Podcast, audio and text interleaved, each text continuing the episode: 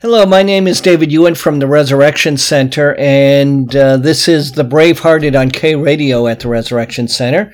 Our website is resurrectioncenterradio.com, and you can also catch us at thekradio.com. My message today is don't be another clever monkey. Quite simply, you don't know it all. Seek God for the truth. Man doesn't always have it right. Don't be a follower of other people who don't have authority. Be a leader. I've got two scriptures to give you today. Uh, the first one is Romans 12, verse 2. Romans 12, 2. Do not conform to the pattern of this world, but be transformed by the renewing of your mind. Then you will be able to test and approve what God's will is, his good, pleasing, and perfect will. The next scripture is Matthew chapter 13, verse 22. The seed sown among the thorns is the one who hears the word, but the worries of this life and the deceitfulness of wealth choke the word, and it becomes unfruitful. We have to watch out for that. I'm going to give you an example. And uh, let me get ready for presenting to you the example. Our problems are not solved because we are narrow minded. We struggle to think outside the box when we should because we are inside the box, just like monkeys in cages. And that's what we're talking about today. Sometimes we're like monkeys in cages. In the field of psychology, the Dunning Kruger effect is a cognitive bias in which people mistakenly assess their cognitive ability as greater than it is. In other words, we think we know it all. It is related to the cognitive bias of illusionary superiority and comes from the inability of people to recognize their lack of ability. Without the self awareness of metacognition, people cannot objectively evaluate their competence or incompetence.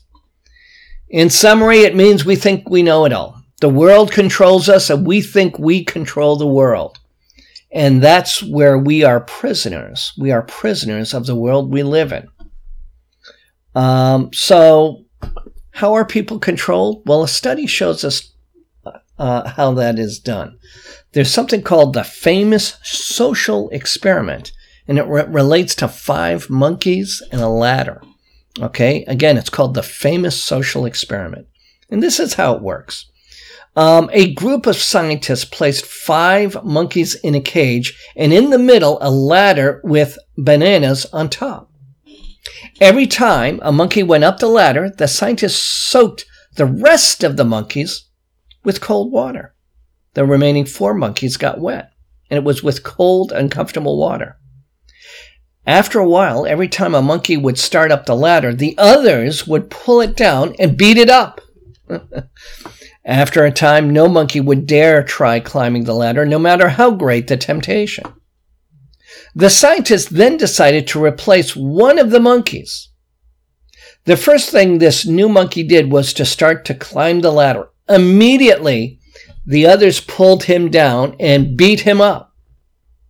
After several beatings, the new monkey learned never to go up the ladder, even though there was no evidence or reason not to, aside from the beatings.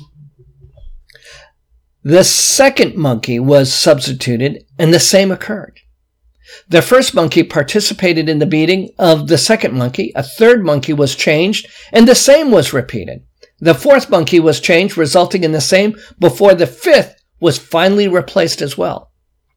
What was left was a group of five monkeys that, without ever having received a cold shower, continued to beat up any monkey who attempted to climb the ladder. If it was possible to ask the monkeys why they beat up on all those who attempted to climb the ladder, their most likely answer would be, I don't know. It's just how things are done. That's how things are done around here. So let me give you this message again. We're going to talk about not being a clever monkey. Let's take a look at the scriptures I read before. Romans 12, 2. Do not conform to the pattern of this world, but be transformed by the renewing of your mind.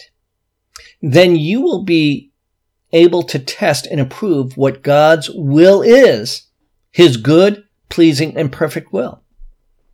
That was Romans chapter 12, verse 2.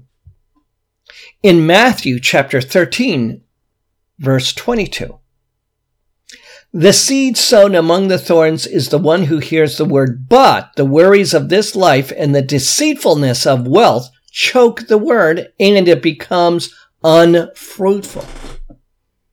Again, we think we know it all, but we don't. So the message is don't be another clever monkey. You don't know it all. Seek God for the truth. Man doesn't always have it right. Don't be a follower of other people who don't have authority. Be a leader by following God. What does that mean? You need spiritual guidance. That's what pastors are for. Go to church, read the Bible, pray, worship, fast. The rest will take care of itself. At the Resurrection Center, we'll actually do an exercise as part of a brave-hearted meeting at the Resurrection Center. And in this exercise, we'll act this out so we can get an idea of what this is really all about. Okay, but that's our message. Uh, don't be a clever monkey. My name is David Ewan, and this is the Resurrection Center.